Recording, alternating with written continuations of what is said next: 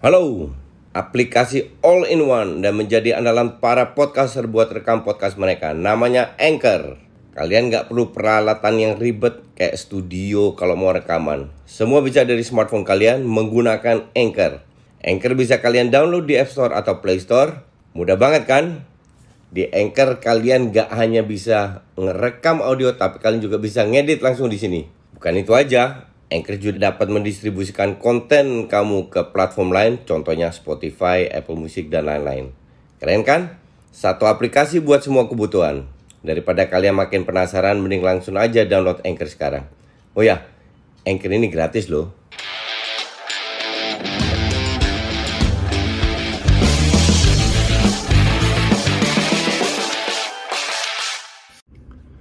Halo, salam Jas Indo. Uh, kali ini gue mau bahas uh, hanya satu topik yaitu tentang uh, statement dari anggota Exco Haruna Sumitro tentang Sintayong di mana menurut beliau um, Sintayong harus out karena prestasinya tidak tidak uh, luar biasa lah. Oke, okay?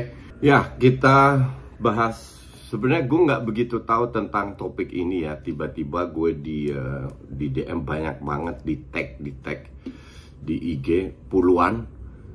Uh, ya menurut coach gimana pendapatnya tentang pendapat dari Haruna Sumitro ini? Akhirnya gue lihat-lihat klip uh, gue lihat gue cek gue nggak nonton semuanya. Jujur gue nggak nonton semuanya tapi gue hanya satu uh, momen di mana uh, beliau mengatakan bahwa Indonesia orang Indonesia orang kita itu nggak mau lihat proses. Kita mau lihat hasil. Bahkan kita sudah sering run up di SEA Games menang 2-0 kok bisa kalah 4-0 bla bla bla bla. Oke, itu itu semua fakta. Jadi kita nggak nggak usah diskusikan uh, beliau hanya menyampaikan fakta di mana uh, berdasarkan fakta itu tidak ada dasarnya untuk mempertahankan uh, Sintayong. Oke, kita kita mundur sedikit. Jadi Uh, untuk gue rasa kalian banyak yang tidak tahu siapa itu Haruna Sumitro. Ya, intinya adalah Haruna Sumitro ini adalah pengurus uh, PSSI Exco yang sudah lama berkecimpung di dunia sepak bola. Kalau nggak salah 15-16 tahun yang lalu gue pernah ketemu beliau pada saat pada saat itu beliau adalah uh, ketua Asprof Surat Jatim dan waktu itu gue memberikan coaching klinik terus beliau datang ngobrol-ngobrol orangnya uh, cukup simpatik kok. Um, tapi gue juga tidak suka membaca komentar dari netizen ya yang yang menghina itu dengan kata-kata yang sangat kasar jangan lupa beliau itu usianya kalau nggak salah bahkan lebih tua dari gue. Lebih senior lah. Jadi tolong kita respect. Kita nggak setuju banget. Gue juga sangat tidak setuju ya tapi nanti gue jelaskan. Tapi bukan berarti kita harus menghujat. Kita harus belajar respect. Percaya karma. Karena kalau kalian kurang ajar terhadap terhadap yang lebih tua nanti kalian bisa kena karma. Oke? Okay? jadi tolong hindari. Tolong hindari kata-kata kasar kata-kata kurang ajar terhadap uh, orang yang lebih senior atau lebih lebih berpengalaman lah ya. Nah, jadi untuk gue um, Pak Aruna ini kan jam terbang sudah tinggi sebagai pengurus. Sekarang beliau adalah exco. Exco itu apa tugasnya exco?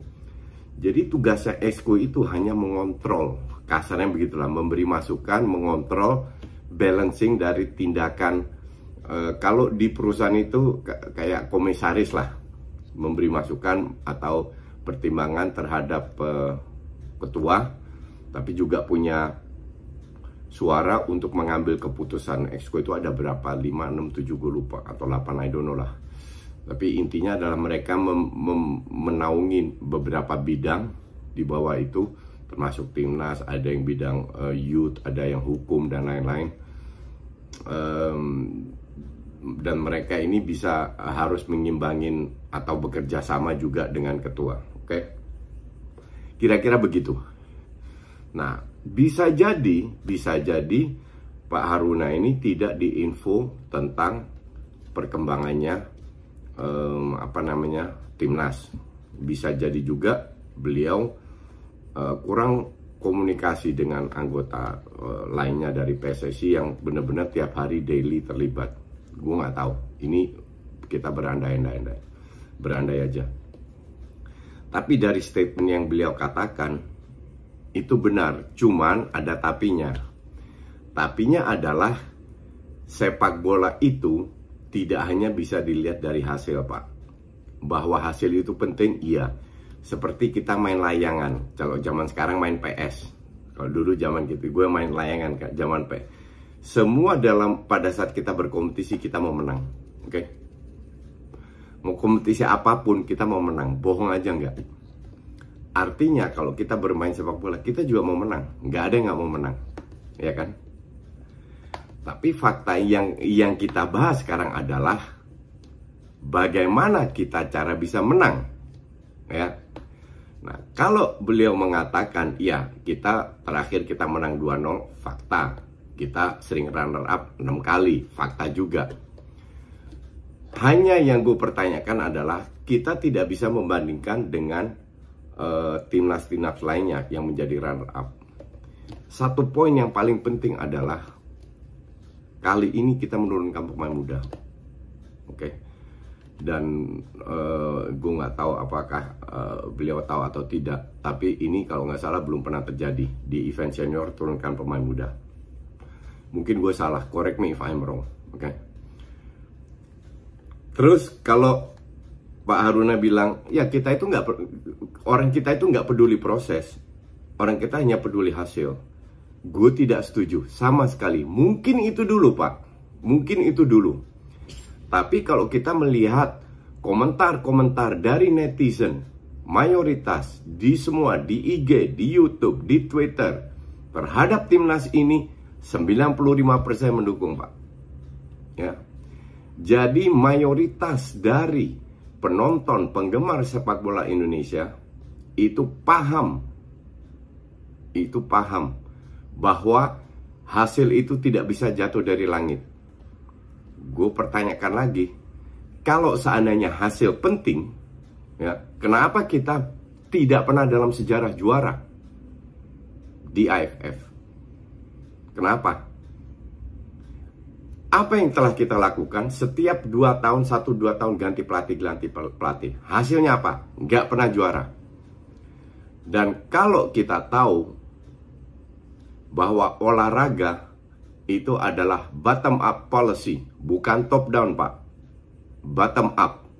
Bottom up artinya kita membina dari bawah.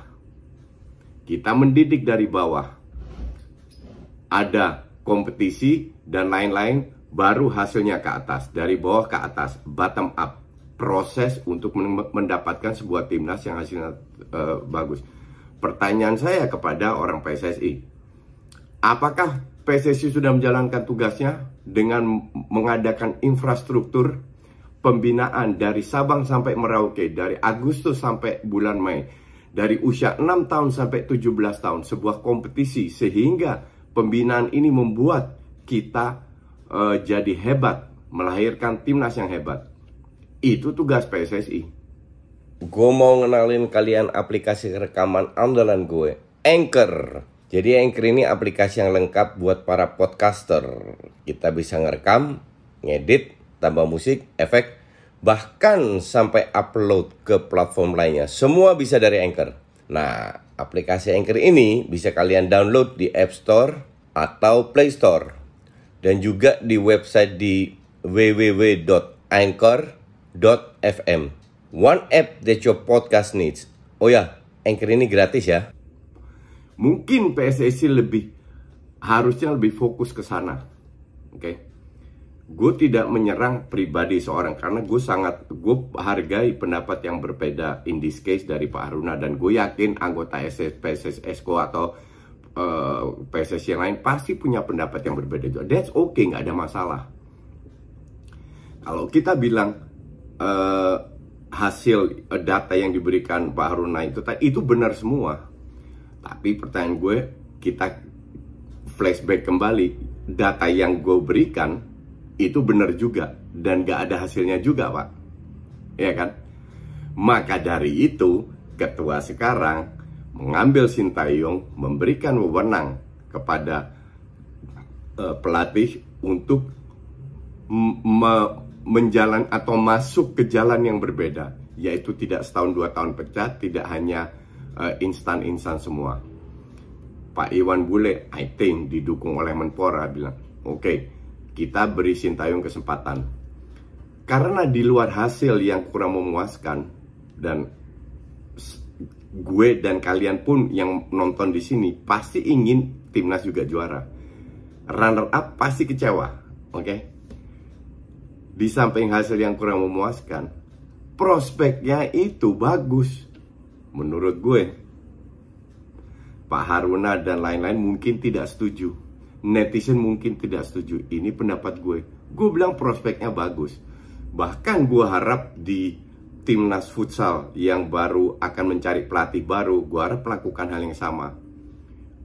Sekarang bikin timnas yang U23 aja. Kalau di timnas futsal, futsal fokus 4 tahun ke depan Piala Dunia. Sesimpel itu. Atau 2024 lah. Ambil 23, 24, mereka 27, 28, usia matang, fokus ke Piala Dunia. Cobalah ikutin yang dilakukan oleh Sintayong. Dengan U23, yang sekarang bermain atau mayoritas mayoritas U, U23 uh, eh, se sehingga pemain ini ke depannya prospeknya lebih bagus karena ke depannya mereka akan lebih berke berkembang mendapatkan jam terbang tinggi. Ya kan? Apa yang apa salahnya Sintayong? Kalau gue bilang nggak ada dia bermain, berusaha bermain sesuai dengan kapasitas pemain dan itu dia lakukan. Dia ada komplain, contoh, ya eh, di Indonesia ini kita susah dapat striker. Ya benar. Kenapa susah dap, dap, dapat striker? Karena di Liga 1 da, bahkan hampir semua tim itu punya 3-4 pemain luar dan pemain luar rata-rata porosnya terisi oleh pemain luar. Striker, attacking midfield, mungkin DM, mungkin dan center back. Fakta, dan di situlah PSSI coba berpikir lagi bagaimana caranya uh, agar timnas bisa mendapat pasokan poros ini lebih banyak pilihan untuk pelatih. Itu tugas PSSI, termasuk tugas Exco. Tolong dipikirkan lagi. Jadi kalau seandainya PSSI sudah memberikan yang dibutuhkan seorang pelatih untuk ber, pelatih berprestasi, yaitu uh, pemain yang berkualitas dan juga pembinaan dari Sabang sampai Merauke, dari dari Agustus sampai bulan Mei, dari 6 tahun sampai 17 tahun. Baru mungkin bisa bisa komplain. Jadi gue rasa dengan segala keterbatasan yang dimiliki oleh Sintayong bisa berprestasi seperti itu. Gue rasa uh, kita harus harus dukung. Gue dukung full. 1000% gue dukung. Menang kalah is part of the game tapi kalau kita pondasinya bagus, kemungkinan untuk menang akan jauh besar. Siapa yang mengira bahwa timnas Indonesia prestasinya bisa seperti ini sebelum satu bola ditendang ketemu Singapura, Malaysia dan Thailand atau Vietnam ya. Coba kita fair aja. Tidak ada pak. Gak ada. Netizen tidak. Saya rasa bapak juga tidak. Saya tidak. Tidak ada. Tapi ternyata prestasi timnas di luar ekspektasi. Gue yang dulu malas nonton timnas, fair aja. Sekarang gue tonton. Dan gue seneng nontonnya, gue menikmati nontonnya. Kalau pada saat gue tidak menikmati nonton, gue nggak nonton. Seperti yang gue lakukan di Liga Indonesia. Gue nggak menikmati, gue nggak nonton. Gak ada yang maksa gue nonton kok. Tapi di timnas Sintayong gue tonton, fair aja. Ya, jadi uh, gue juga tidak mau mengkritik uh, orang-orang PSSI sama sekali nggak karena mereka kerjanya juga banyak mereka tahu. Kita netizen jangan merasa kita lebih pintar daripada orang PSSI orang PSSI itu hebat semua kok di dalam. Mereka tahu apa yang mereka lakukan. Nah gue hanya berharap yang kita bisa lakukan hanya berharap bahwa keinginan netizen adalah uh, memiliki timnas yang canggih tapi nggak kebetulan kebetulan menang, kebetulan ini terlalu banyak kebetulan. Oke. Okay? Bahwa kita kebetulan menang di di si Games lawan Thailand 2-0 itu kan kebetulan. Emang dari 10 pertandingan berapa kali sih kita menang lawan Thailand? Kan tidak. Nah, gue hanya bisa bilang PSSI tolong lakukan tugasnya termasuk Esko dan lain-lainnya yaitu bikinlah uh, pembinaannya itu. Pembinaan dari dari Sabang sampai Merauke dan juga tolong berikan uh, apa namanya pelatih pemain-pemain yang siap. Yaitu ya ya seperti gue sebut tadi di poros striker dan lain-lain. Karena gue pernah mengatakan gue tidak begitu pro pemain luar yang datang. Naturalisasi beda cerita. Tapi pemain pro yang datang gue nggak begitu setuju. Karena imbasnya ke timnas dan di sini kelihatan. Ini pendapat gue dan gue harap sekali lagi tolong kita jangan saling hujat dan lain-lainnya. Semua punya beda pendapat eh, apa namanya entah itu anggota PSSI entah netizen entah pengamat entah pandit. Wah biasa kok beda pendapat itu biasa. Tapi kita bisa memberikan argumen yang berbeda dengan data juga. Karena beliau keluar dengan data dan gak ada salahnya. Semua yang data yang beliau katakan benar semua kan. Nah gue juga keluar dengan data yang benar juga. Yang tidak ada yang yang tidak ada faktor untuk mendukung timnas Nah, daripada kita ngeyel-ngeyel, mending kita nggak usah saling menghujat, kita fokus saling membantu aja. Oke, okay, sukses selalu. Thanks for watching.